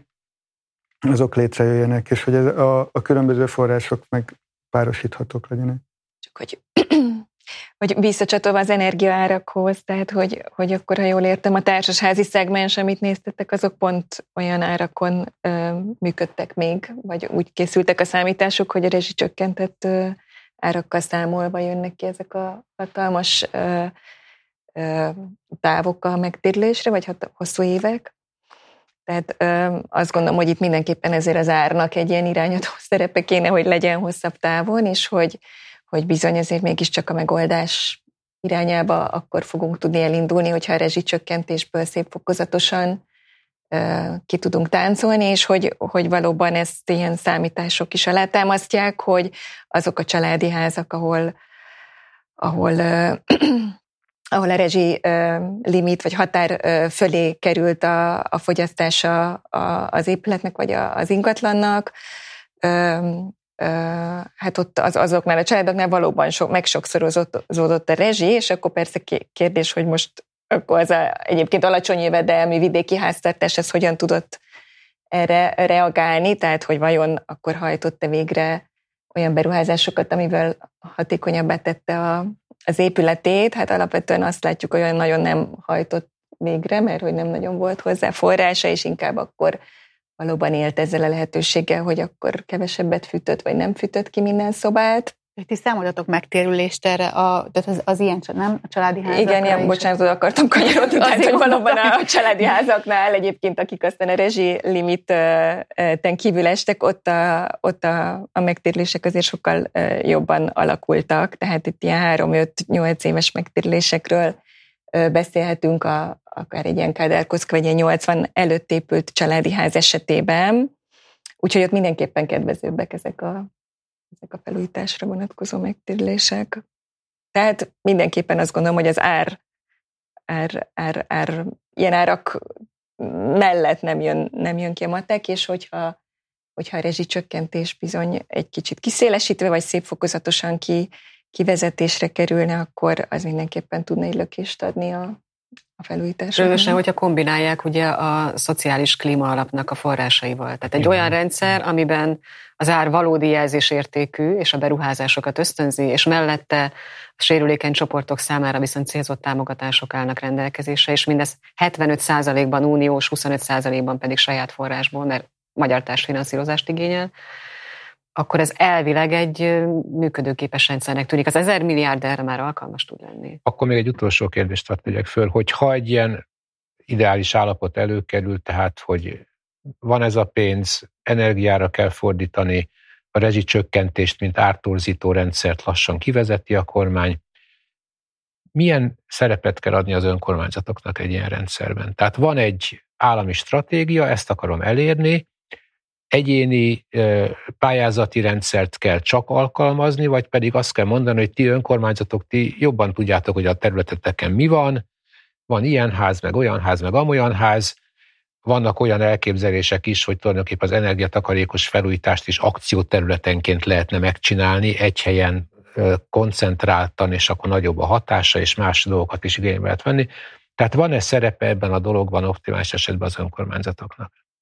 Én erre a szociális oldalról megközelítve mindenképpen azt mondom, hogy igen, azt látjuk a terepi programjaink mentén is. Az egyikben például a falusi csokhoz igyekszünk hozzásegíteni olyan háztartásokat, akik, mivel ugye az egy utófinanszírozású támogatás lenne, tehát a felújítás után tudnák megkapni az államtól ezt a finanszírozást, és így ilyen előfinanszírozással segítjük a felújítást. Egy ilyen szerepe lehet az önkormányzatoknak. Egyfől az, hogy megtalálni azokat a háztartásokat, ők sokkal könnyebben, ahogy te is mondtad, Iván, tudják, hogy mi zajlik a településükön, tudják, hogy ki milyen körülmények között él, vagy sokkal jobb képük van erről. És a szociális ellátórendszernek a bevonásával az energiaszegény rétegek, és azok, akik mondjuk nagyobb támogatást igényelnének felújításra, azoknak nem csak az azonosításában tudnak segíteni, hanem tulajdonképpen a forráshoz való hozzájutáshoz is. Mert hogy ez is egy másik tapasztalat, hogy általában ezek a támogatási rendszerek annyira bürokratikusak, az igénylést a bankhoz kell benyújtani, a bank pedig szociálisan nem érzékeny, mert nem ért hozzá, tehát nem tudja, hogy ezt a helyzetet hogyan kellene kezelni. A háztartás teljesen elvész a papír munkában és a bürokráciában, nem érti, nem tudja, hogy mit kell csinálni. Nagyon sok helyen nem is érti, hogy pontosan mit kellene csinálni. Megfelele egyáltalán a kiírási kritériumoknak, ami szintén nagyon bonyolult. Tehát, hogy egy olyan központi szerepet tud az önkormányzat ilyen esetben betölteni, amivel akár ezt az adminisztrációs, bürokráciás akadályokat is le tudja küzdeni, és segíteni tudja hozzáférni ahhoz a forráshoz, amihez önerőből nem férne hozzá. És az energiatakarékos felújítás, vagy energiahatékonysági felújítás térbeli orientációjában is kéne legyen az önkormányzatnak szerepe, vagy csak a szociális kérdésekben? Hát én azt, tehát, hogy ez egy döntéskérdés, hogy honnan közelítjük meg. Nyilván, hogyha van egy állami felújítási támogatás, amire mondjuk rá tud csatlakozni az önkormányzat ilyen módon, ahogy az előbb elmondtam, akkor annak önmagában lesznek kritériumai, hogy ez most milyen szegmenselő, tehát én azt gondolom, hogy egyáltalán határoz meg, vagy kizár-e mondjuk valamilyen épülettípust, vagy bármilyen helyzetben lévő háztartásokat, tehát hogy ez nyilván ilyen szakpolitikai döntés kérdése. Én azért alapvetően, hogyha így mondani kellene valamit, én akkor azt gondolnám, vagy azt mondanám, hogy nem, tehát ilyen támogatási program esetében nem zárnék ki semmilyen épülettípust, és semmilyen élethelyzetben lévő háztartást. Tehát mondjuk nem mondanám azt, hogy kizárólag gyermekes háztartások részére elérhető egy ilyen támogatástípus. De azért a földrajzi kérdéshez annyit még hozzátennék, hogy amiről beszélgettünk is korábban, hogy például a fosszilisről való átállás kapcsán, hogy a nagy rendszerek a földben, azok azért ugye területileg kiterjedtek, és a szolgáltatók is ugye nagyobb területen szolgáltatnak. Tehát ezt a fajta területi koordinációt, hogy egy-egy épületben optimálisan hogyan lehet valamit megtenni, hogy az összefüggéseiben működjön majd több épületben is, és ne az legyen, hogy egy negyedbe egyet tudtunk felújítani, és átállítani mondjuk hőszivattyúra, és soha többé senki nem tudja megcsinálni. Tehát ezt a fajta területi koordinációt és a szolgáltatókkal való koordinációt szerintem mindenképpen fontos szerepet játszhat benne az önkormányzat. Nem véletlen, hogy Litvániában is már nagyon régóta működik elég jó hatékonyságú támogatási rendszer, és pár év után az épületszintű támogatások mellé már ilyen önkormányzati energiahatékonysági tervek készítését is elvárta az állam, mert hogy ezt logikába kell építeni, és amiről szintén a Bence beszélt, hogy például a társfinanszírozás kérdése. Tehát, hogyha állami szintről kapja valaki az energiahatékonyságot, de a kémény rendberakását, meg a tető rendberakását az önkormányzati szintről kapja, akkor ezeket azért jó összepakolni. És a harmadik rendkívül fontos dolog, amit Zsuzsi is érintett, hogy, és ezt láttuk a panelprogramoknál is, hogy igazából nem a gazdag önkormányzatoknál futott jól a panelprogram, hanem az elkötelezett önkormányzatoknál. Tehát ott, ahol az önkormányzat nyilván berakta a saját önrészt is, ez nagyon fontos szempont, másrészt pedig egy olyan szintű kampányt rakott mögé, és egy olyan szintű tájékoztatás, és egy olyan szintű magyarázatát annak, hogy akkor mit kell csinálni, ami gyakorlatilag így egy ilyen multiplikátor hatásként nagyon sok épületet be tudott vonni a programba. Tehát ezt a fajta kommunikációt, amit akár ilyen egyablakos támogatási rendszer kiterjesztett változatán keresztül meg lehet csinálni, ezt azért központi szintről nem lehet csinálni, csak helyi szintről. Én szerintem elég sok elgondolkodni valót hoztunk mi itt össze. Ez egy annyira bonyolult problémakör, és annyira sok vonatkozása van, és tulajdonképpen a bevezetőben is ezt mondtam, hogy nagyon érdekes, hogy a zöld és a szociális és a területi és az energia kívánalmak mennyire komplex módon kapcsolódnak össze, és hogy egy jó szándékú EU programnak milyen hatásai lehetnek, hogyha nem gondol esetleg az externális dolgokra, és akkor ehhez képest jön még a nemzeti átértelmezés, és akkor utána az önkormányzatok szerepe. Csak ott van az állampolgár, aki áll tehetetlenül, és talán elmehet egy energia tanácsadóhoz, hogyha van valahol, de utána olyan tanácsokat kap, amiket önmagától nem tud megvalósítani. Tehát rengeteg megoldandó feladat van, és közelegnek a határidők. Ugye hallottuk, hogy 2025 év vége, amikor az első programot le kell adni az államnak, 2026 év vége, amikor a véglegeset, és közben mindenről döntést kell hozni. Tehát, hogy hogyan használjuk fel a pénzt, hogyan lehet a legtöbb energia megtakarítást és javulást elérni, mi jut ebből a városi és a vidéki állományra, a panelre és a családi házra, a régi épületekre, a szegényekre és a gazdagokra, tehát elképesztően sok döntést kell itt meghozni. Ez a beszélgetés talán egy pár szempontot adott ahhoz, hogy lássuk azt, hogy mennyire komplex a probléma, és igazából csak a szakértők ilyen irányú együttműködésével lehet bármennyire is előre jutni, és ha előre jutottunk, akkor reméljük, hogy előbb-utóbb a politika is meghallgatja azt, amire jutottunk. Köszönöm szépen a részvételt. Köszönjük a meghívást.